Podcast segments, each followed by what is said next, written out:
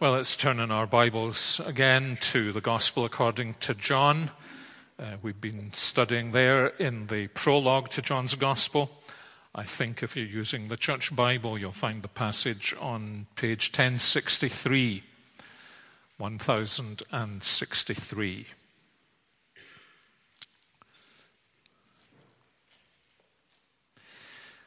We're going to focus this evening on verses 6 uh, 7 and 8, but uh, we haven't read the whole of the prologue, I think, since the first uh, study in this passage. So let me do that this evening.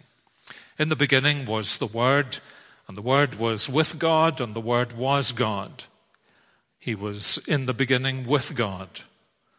All things were made through him, and without him was not anything made that was made. In him was life, and the life was the light of men. The light shines in the darkness, and the darkness has not overcome it. There was a man sent from God whose name was John. He came as a witness to bear witness about the light that all might believe through him. He was not the light but came to bear witness about the light. The true light, which enlightens everyone, was coming into the world. He was in the world, and the world was made through him, yet the world did not know him. He came to his own, and his own people did not receive him. But to all who did receive him, who believed in his name, he gave the right to become children of God, who were born not of blood, nor of the will of the flesh, nor of the will of man, but of God. And the Word became flesh and dwelt among us, and we have seen his glory. Glory as of the only Son from the Father, full of grace and truth. John bore witness about him and cried out, this was he of whom I said, He who comes after me ranks before me, because he was before me. And from his fullness we have all received grace upon grace. For the law was given through Moses, grace and truth came through Jesus Christ. So, at last, in the prologue, uh, John tells us the identity of the one about whom he has been speaking. He has called him the Logos, the Word, he has called him the Son, but now he calls him Jesus Christ. No one has ever seen God, the only God who is at the Father's side. He has made him known. Perhaps I can explain for those of you who are visitors that a number of weeks ago uh, we all came into the evening service, I in particular, thinking that we were beginning a series, a relatively short series on the gospel according to John. And I at least walked out of the building that evening wondering if what we had actually begun was a long series on the prologue to John's gospel. And instead of uh, running through the gospel, we have, uh, I hope, not got stuck, but we have been focusing our attention in the providence of God on this remarkable prologue. And we've had a number of studies already in the opening five verses. This evening, as I say, we come to verses six through eight.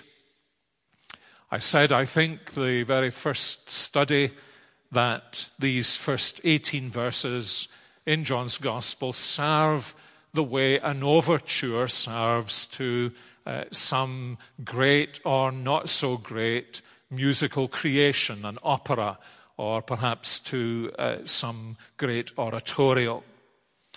Uh, in the history of uh, these musical creations, uh, these little musical prologues, these overtures, have apparently served various functions. I'm not a musical expert, so you shouldn't trust me absolutely on this, but I believe this to be the case that they've, they've served as everything from like the prelude an organist might play uh, before a church service began. A church I served in Columbia, South Carolina, had had the same organist for about 40 years. Wonderful man whom I loved deeply. He practiced uh, consistently during the week. And every single Sunday on the dot of 8.30 or on the dot of 11 o'clock or on the dot of 6 o'clock in the evening, his prelude would conclude on the dot. And you knew that the service would then begin. What was the function of the prelude? Free classical music? Well, it was free classical music. But I suppose it was intended to bring us all into the sense that something tremendously significant was about to begin. Not just to quieten us down, but to give us this sense that we're on the verge of the most important hour of the week as we heard the invitation to come and worship God.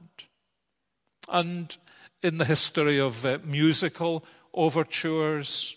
In some cases, those overtures have also served this function, not only of telling you that the opera is about to begin, or that the, the great musical work is about to uh, come, uh, as it were, section by section upon you, but in some instances, the little themes that would be picked up later on and played out would be hinted at in the overture.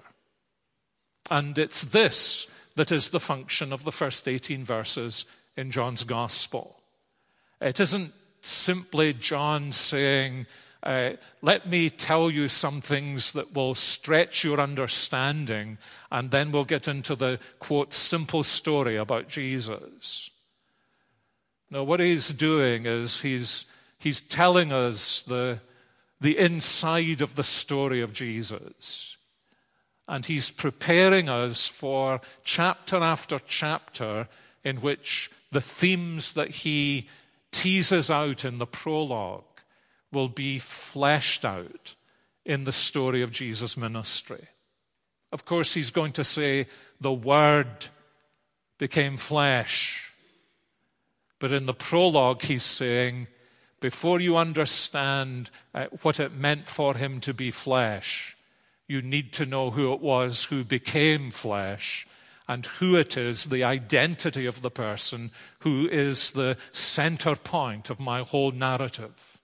And of course, at the end of the gospel, he, tell, he will tell us that he's been very selective in the ways in which he has told the story about Jesus. All the libraries in the world, he said, would not be able to contain the books that could be written about what Jesus actually did. And if we keep on going at this pace through John's Gospel, uh, you will begin to understand why that was the case. And so, this is, in a sense, the foundation for everything. He is moving from eternity into history. He's telling us how Christ was the eternal Logos of God, the eternal Son of God, the Son of God with the Father, the Word of God, face to face with God, Himself God.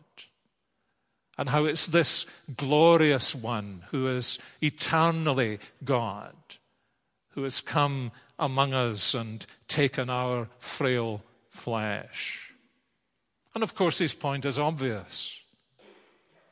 The wonder of the nativity, the wonder of the incarnation, of the identity of Jesus can never be really wonderful to you until you have a grasp of who it is that he really is. Uh, you and I, in a sense, are flesh. And some of us are wonderful and some of us aren't but that God, the Son, should take flesh, that the Word should become flesh, The distance between these two realities of the one who is face to face with God, who has now come face to face with us, and not only face to face with us, but visibly face to face with us. Flesh of our flesh. So that as John says in the epistle, we can see him, we can touch him, we can handle him, the very word of God. And all of this, he's really saying to us, we need to bear in mind as we, as we watch him uh, along the dusty roads of Galilee and into Samaria, and then in the intimacy of his passion narrative and his rejection and his resurrection. And so he's taken us from the Logos face to face with God as the one who is both life and light and gives light to all things, which of course he does. It is the first thing he does. Through the Word of God, God creates light that there may be life. And he says this light continues to shine because the light is created by the one who is himself life he reveals himself, his fingerprints, his autograph is to be seen on all of life, on the whole of creation. Uh, you know, you still do things like this, don't you? You go into, maybe go into a shop in Princes Street if you're a, if you were a visitor and you want to buy something Scottish and you, you buy it and you take it home and you give it to somebody and they turn it upside down. What does it say? It doesn't often say made in Edinburgh. Probably says made in China or made in South Korea, made in India.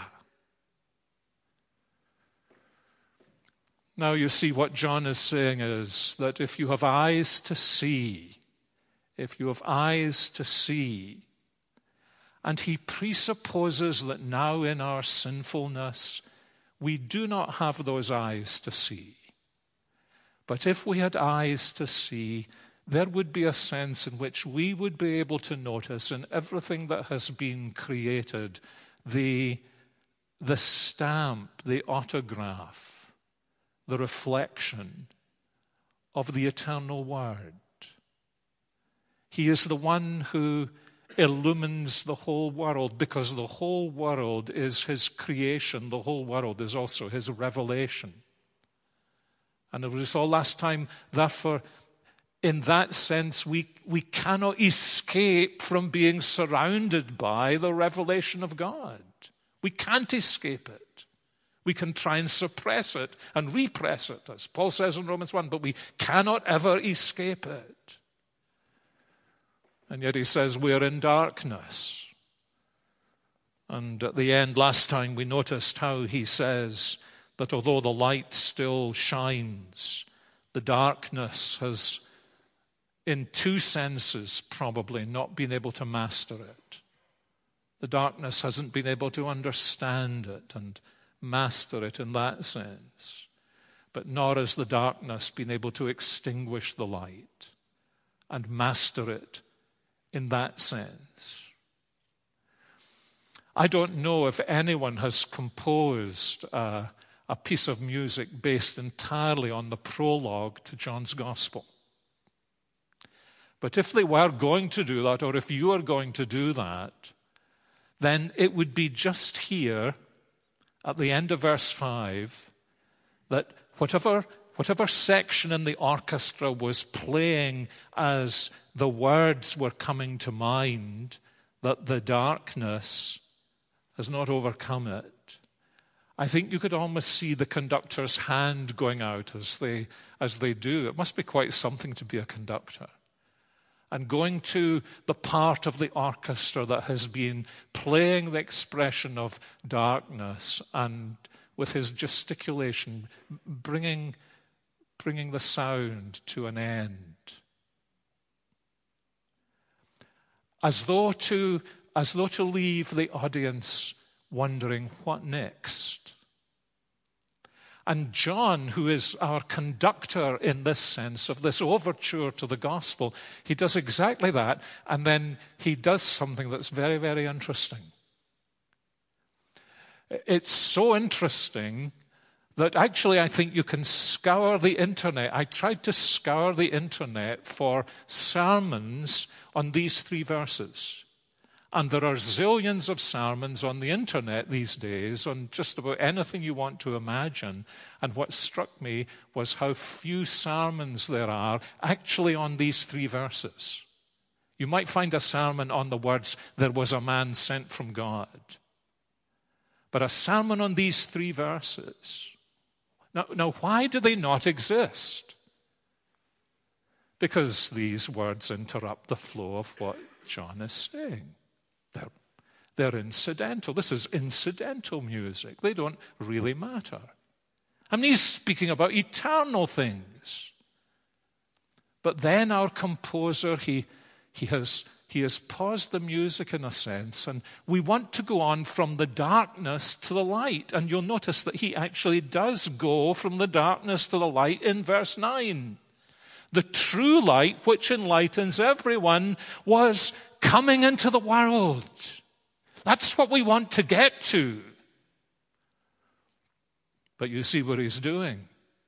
I mean, why should he mess us around by saying that there was a man sent from God whose name was John who came as a witness that people might believe he wasn't the light, but he came to bear witness about the light? Why does he say all that when Jesus is his real theme?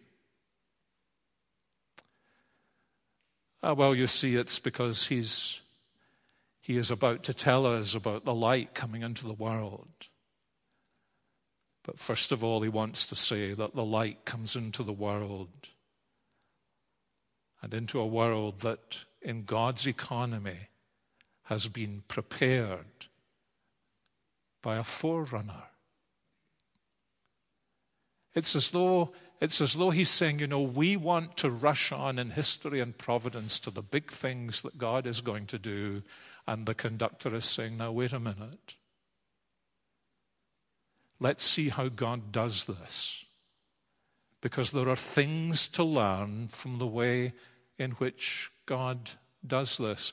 Actually, the most obvious thing to learn from this whole narrative is a very simple thing that applies probably to most of us in this room who are Christians.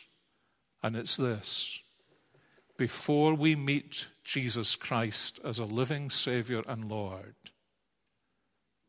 it is highly likely that we have met a man or a woman who was sent from God.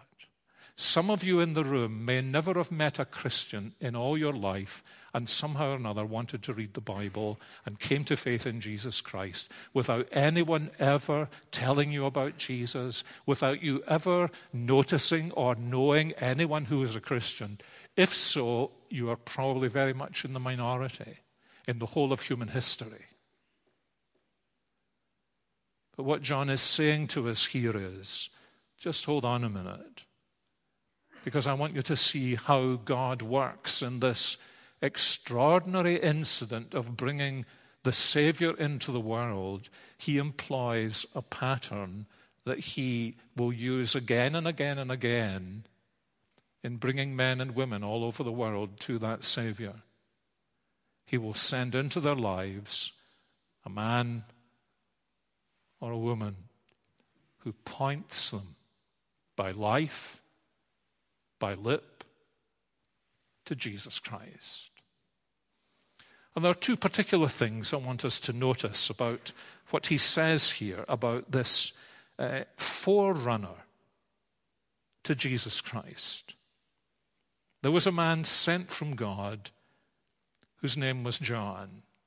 These simple words, he first of all introduces us to the identity of the forerunner. And he describes him in a very particular way. Um, it sounds, well, how else would you describe it? There was a man sent from God. But to John, writing his gospel, to John, the man steeped in the Old Testament scriptures and writing his gospel now, almost certainly after the other three gospels have been written, to people who have come to see the connectedness between the Old Testament scriptures and the New Testament scriptures, those simple words are full of significance for this reason. That there hadn't been a man sent from God, as far as people knew, for hundreds of years. I wonder if you remember how our Old Testament ends. Do you remember how it ends? in the book of Malachi. Malachi chapter 4 and verses 4 and 5. It, it isn't, I mean, it's an accident of publishing that there is a kind of semi blank page between the Old Testament and the New Testament.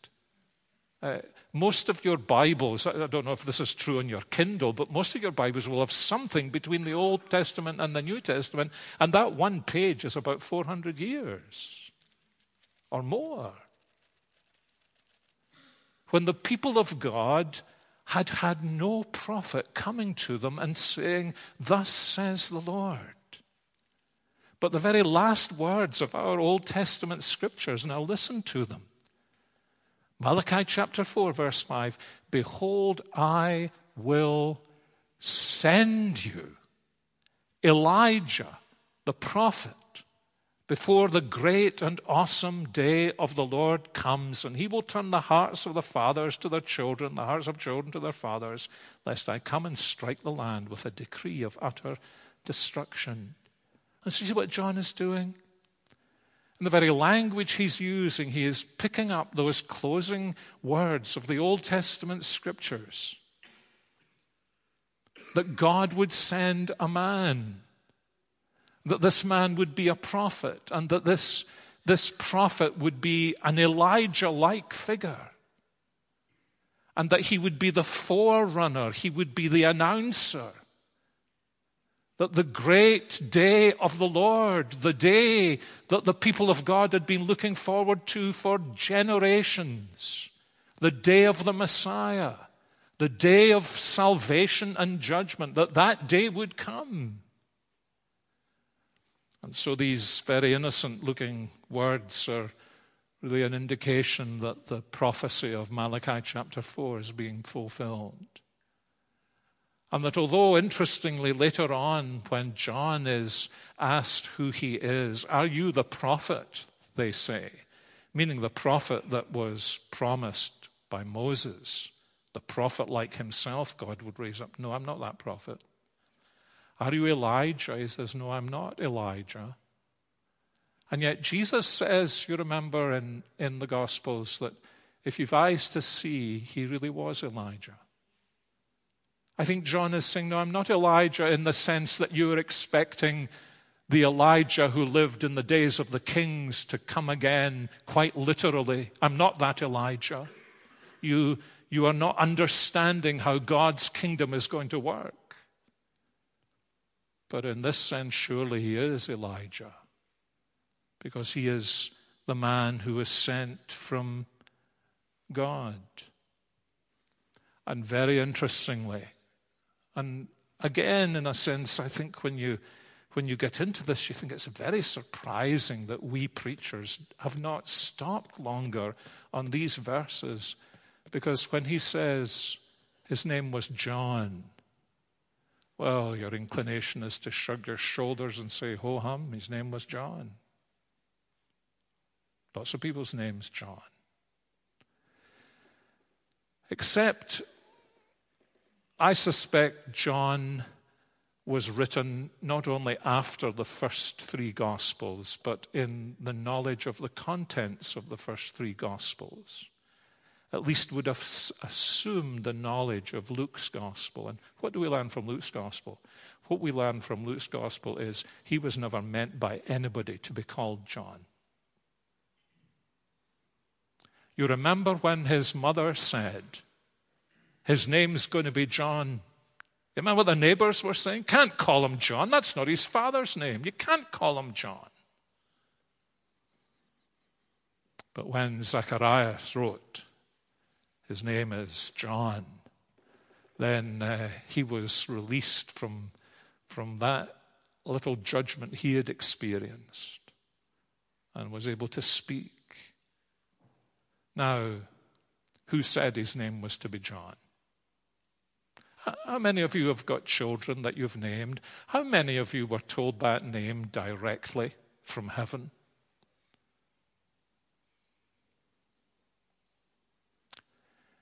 This name was given to him contrary to all parental, familial, and neighborly expectations by God. It wasn't incidental that he was called John. He was to be called John because of what John means. And if you're called John, you know what John means. It means Yahweh is gracious. It's an, it's an amazing it's an amazing exegesis of Malachi chapter 4, verses 5 following. There's going to be a man sent from God. He's going to come in the spirit and power of Elijah. He's going to turn back the hearts of the fathers to the children and the children to the fathers. And you can almost envisage this happening at the River Jordan as, as, the, as the whole country seems to come to John in this amazing awakening sense of their sinfulness and their need of repentance and forgiveness. And yet, although he is the harbinger of the great and terrible day of the Lord, it's as though God is going to create space. And in that space, He's going to show himself to be a God of infinite grace. And so he's introduced John, the gospel writer, introduces us to John the Baptist by telling us that he is the prophet sent from God and that his very name means that God is going to be gracious. Whatever he is the the forerunner to, it is a message of grace. And that, of course, is why the second thing that John, the gospel writer, tells us about this John, not only that he was a man sent from God whose name was John, not only tells us what his identity was, he tells us what his role was. And you'll notice he puts it, interestingly, both positively and negatively. Verse 7, he puts it positively. Verse 8, he puts it negatively. Let me take verse 8 first of all, just to kind of uh, not get it out of the way, but for us to catch a sense of what's going on here. Verse 7, he wants to say to us that he comes as a witness about the light. But verse 8, he makes very clear he was not the light, he was only a witness to the light. And it's interesting later on in John's gospel, in more than one place, John makes it very clear we should never confuse John the Baptist with Jesus Christ. He makes it clear here do not confuse the moon with the sun.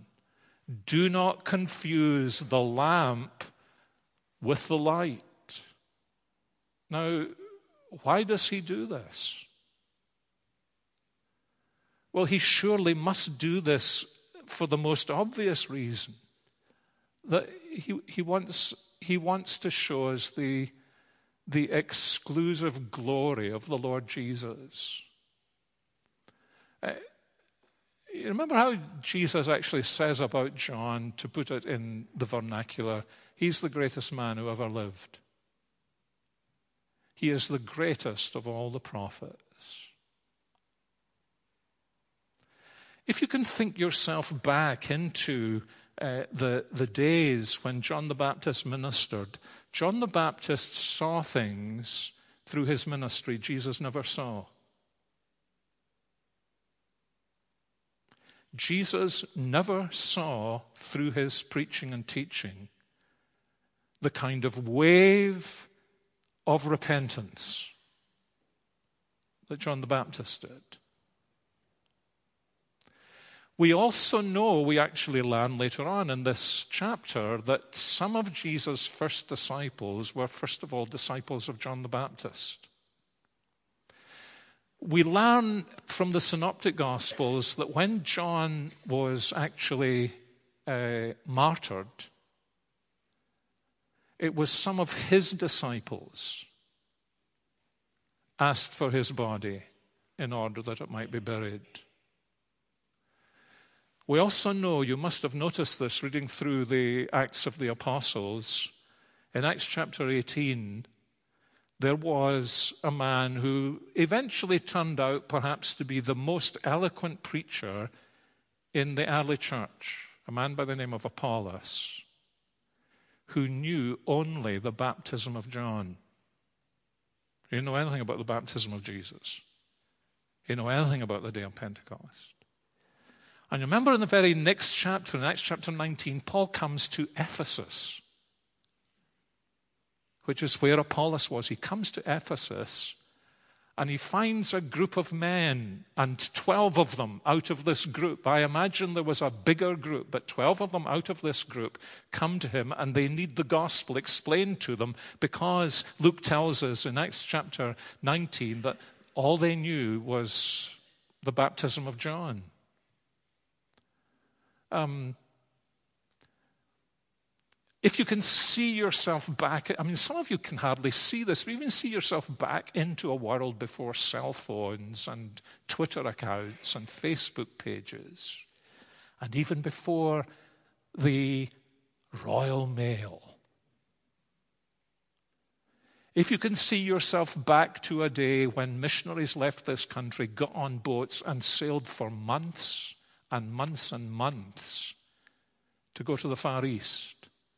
And if you can envisage yourself far beyond that, where communication is very poor, then you might be able to take in the fact that there seem to have existed a group of disciples of John so devoted to John, so devoted to his memory, so appreciative of what he had taught that they knew nothing about the Christian gospel. And apparently they spread, they were, they were, they were in Ephesus, of all places. Because, of course, Jewish people had been scattered throughout the world. And they were devoted to John the Baptist. Now, here's a very interesting thing. Um, first 50 years of the second century, uh, there was a Christian apologist by the name of Justin Martyr in Ephesus. And he tells in one of his books the story of meeting a Jew called Trypho.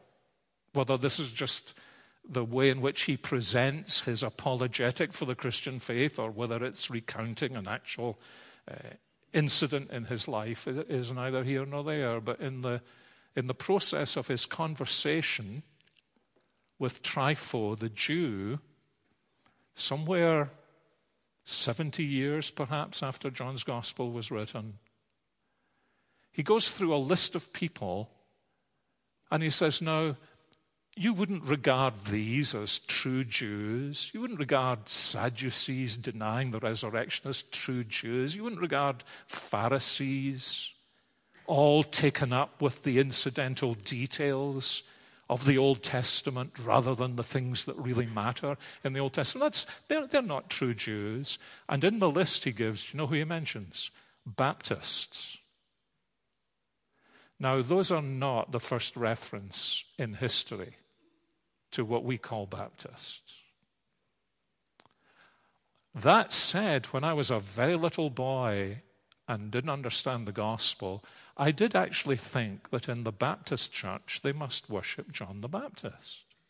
Why would they be called Baptist churches? And although these people did not worship John the Baptist, somehow or another, either through ignorance or by persistent devotion to John, looking, as it were, at the finger rather than the one to whom the finger pointed. All their focus was on John. And here is John, the gospel writer, helping such people never to confuse the messenger of Christ with Christ himself. Now, you, you, may be sitting there thinking, well, that's all very interesting history. It's all very interesting to hear about Justin Martyr. All very interesting to think that this is what John's doing, but that's not relevant, is it? Have you any idea how relevant that is?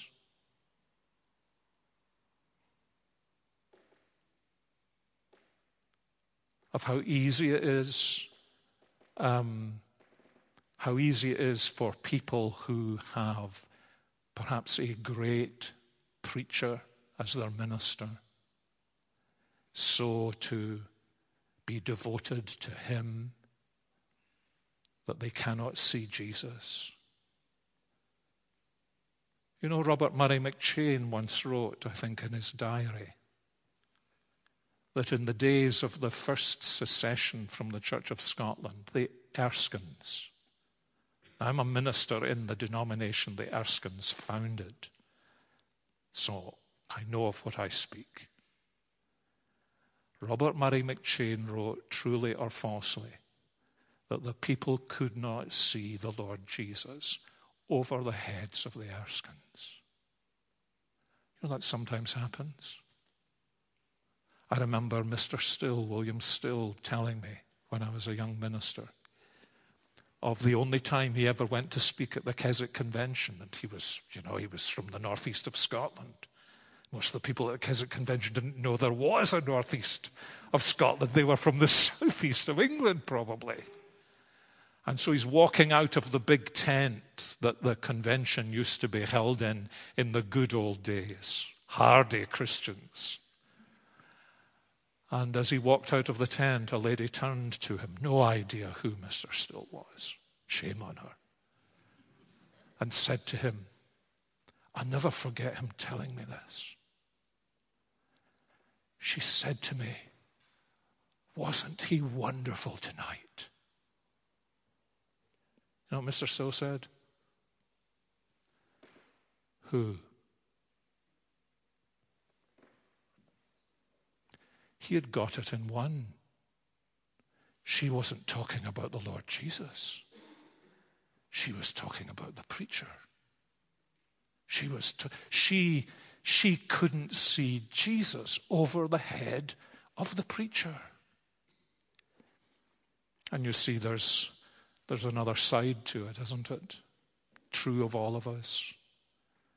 How easy it is to to slide into thinking in our witness or in our refusal to witness because of the embarrassment of the whole situation. That I'm really more important than the Lord Jesus. And so, what John says here, which is just historically true, is also carries with it a great message for us. He's saying, You need to understand. I am saying, and as he goes on in the gospel, he says, John himself made it clear I am not the light. I am not the Christ. I am not the Savior. I am only a voice crying in the wilderness. I'm only a finger pointing to him. Keep your eyes fixed on the Lord Jesus. You know, one of the strangest things that uh, you, would, you would need to have seen this, I think, to believe it. But the better a ministry of the word you enjoy, the more likely this is to happen. You would think it would be the reverse, wouldn't you? But at least in my observation, it's been in the congregations where they've had a strong and marvelous ministry of the word that. Uh, despite all the minister might do, people's eyes get lowered. Apparently, it's, it's easier to it's easier to focus on the man you can see than the Savior you can't see. And so, this is why John, the gospel writer, is emphasizing to us that uh, it was only a man who was sent from God. Just a man. Just a finger, just a voice, as he said himself, crying in the wilderness. Because, now back to the positive statement in verse 7, because he came as a witness to bear witness about the light that all might believe through him. Now, this is interesting also, and with this we must finish. We, we all know what a witness is. Except here's an interesting statistic, and I know you can prove anything by statistics, but this is really quite an interesting statistic. The first three Gospels use the witness family of words, I think, six times. And four of those times they're talking about false witnesses. John's Gospel uses the witness family, either the verb or the noun, I think 44 times. Now that should tell you something. Um, when somebody keeps repeating an idea, either they've got a very bad vocabulary or that idea is really important. And in John's gospel, this idea is really important. Because what John shows us in his gospel is that all the way through the gospel, Jesus, Jesus is uh, undergoing a kind of public trial. And it will come to a consummation when he is actually publicly, officially tried, on the one hand by the Roman law court, and on the other hand by the Jewish law court. And so, right from the beginning, when he says John came as a witness, he wants to just, you see, this is the overture. It's as though he's saying, now just keep your eye, eye out for this idea of witness and people bearing witness. Later on in chapter 1, you remember the story about the fishing brothers. It, it, I think I found the Messiah. Or in chapter 4, the woman at the well, rushing back to the people from whom she had ostracized herself, and vice versa, saying, I think I might have found the Christ. Or that marvelous story of the man who's born blind and, and becomes the one man who can see in the midst of all his contemporaries. And they're, they're asking him theological questions about the identity of Jesus. And he says, You wanted to be a disciple as well? This whole series of witnesses, you see. And undergirding that, later on, Jesus says, and there's a great witness, not just John, but the Spirit bears witness to who I am. The Father bears witness to who I am. The works I do bear witness to who I am. And all the while he's on trial, all these witnesses are pointing to him, as John pointed to him, saying, This is the Messiah. And his works testify to it, and his Father testifies to it. And these people who become his disciples, they testify to it, and he testifies to it. And then he's brought at the end and the trial, and they try and bring these false witnesses, and the false witnesses can't agree. And then at the climax of it all, Pontius Pilate, he gives his witness. This man is utterly innocent. And then they crucify him. And you see, John is bringing us to the the very heart of the gospel. I mean, John, the gospel writer, bringing us to the very heart of the gospel. That the one to whom men and women and the Heavenly Father and the Holy Spirit and the works He's done and His own words have borne witness to His identity. He is the Word of God, the Son of God. He is the light of the world.